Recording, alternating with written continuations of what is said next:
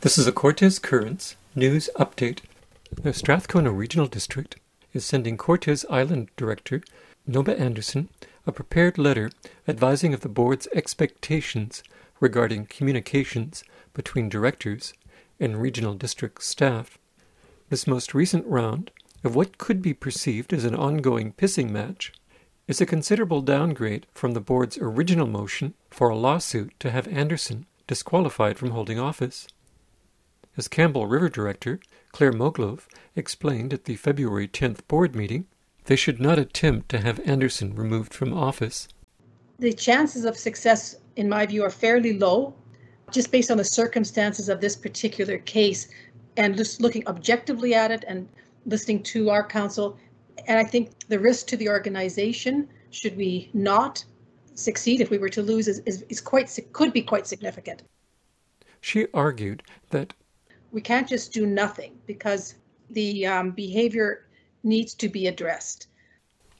Moglove outlined four possible courses of action before moving that the S R D send Anderson a letter. Tahsis representative and mayor Martin Davis seconded the motion, which carried. Prior to this, the S R D refused to pay Anderson's legal costs in what the Supreme Court of British Columbia found to be a frivolous lawsuit that a handful of Cortes residents brought against her. The S R D subsequently censored Anderson for showing confidential S R D documents to her lawyer. The board's conduct is currently the subject of a lawsuit that Anderson has brought before the Supreme Court of British Columbia.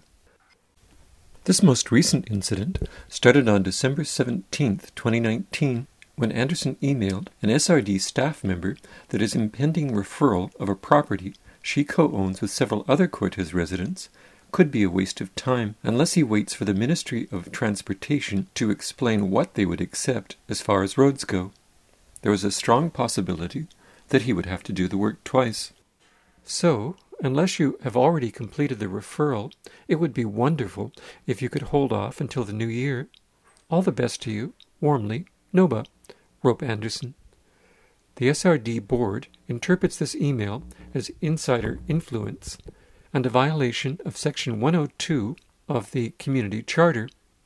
At the board's last meeting, Anderson's lawyer, Matthew Voyal, explained, "The key requirement here for a breach of Section one oh two is that the board member must not use their office to attempt to influence a staff member with respect to a decision being made.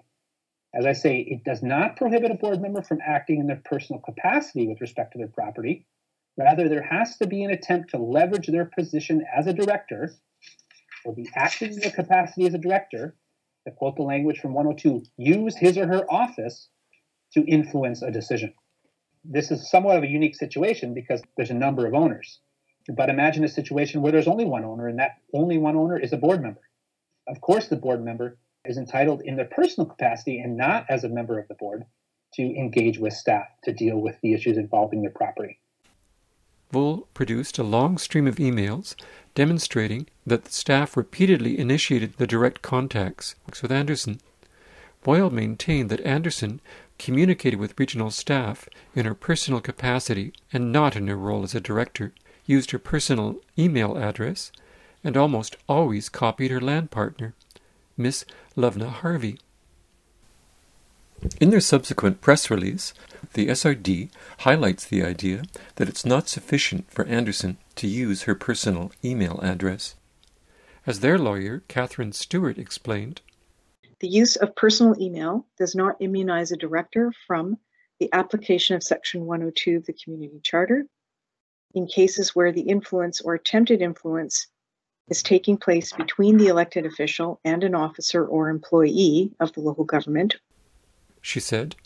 "The person receiving the communication will undoubtedly know the person is an elected official."